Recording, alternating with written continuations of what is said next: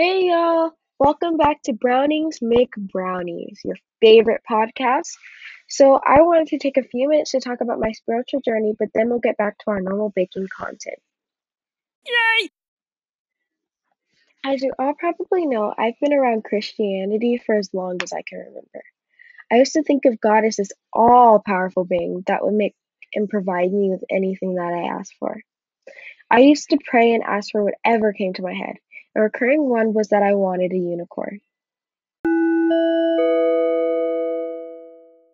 Hold on, we have a fan calling in. I'm gonna patch them in and then we'll continue with our segment about my spiritual journey.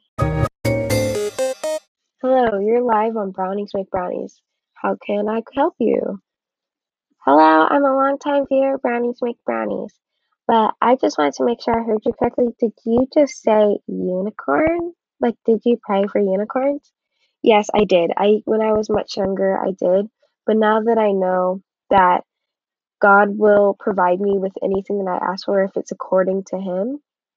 So I have now exchanged unicorns for the safety and health of my family and my prayers. Oh, okay. Well then, I'm glad you know now that you don't pray for unicorns. Thank you. Call again sometime.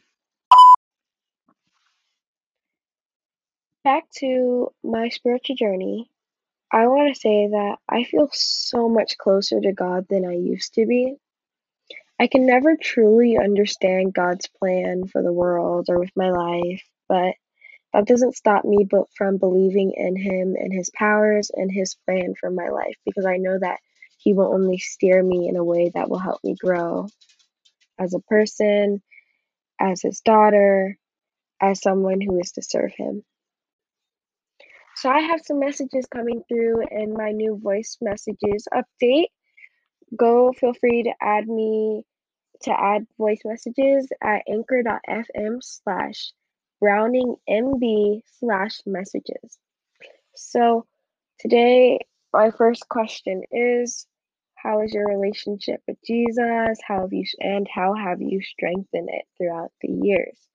So, hmm, being only 14, I haven't had very much time to strengthen my relationship with Jesus, even though I have used a short time studying His Word and praying and hoping to build a relationship with Him. So, throughout these attempts, I have been baptized. I pray when I've made mistakes, um, when I need help. I make sure to communicate. So I have made several mistakes, but I know that I will be forgiven and I continue to try to be my best self with a repentant heart. So I think that's kind of the key in my relationship there. So yeah, that was a really good question. Thank you. Oh, thank you. Thank you so much for using the anchor.fm slash brownings mb slash messages link. I have so many voice messages and normal messages coming in, so I'm going to give Laura from Seattle a chance to ask her question. Hi, this is Laura from Seattle. So I was wondering if you had any questions about the Bible or anything that you wanted to know about it. What a great question, Laura. I have always wondered why God and Jesus are so forgiving. So many of their followers have sinned and transgressed against them, but they forgive them. I want to strive to be just like them and forgive those who have transgressed against me or simply just hurt me. I need to work on forgiving those who have like hurt me or like betrayed me because it's the right thing to do. Another question that I have is how would these people know that they were inspired to write God's word by the Holy Spirit? Like, I wonder what it would feel like, how they would know that they are writing God's word. So I just think that these inspired authors are like have this amazing power to do what the Holy Spirit wants them to do to spread the gospel. And that's all, folks.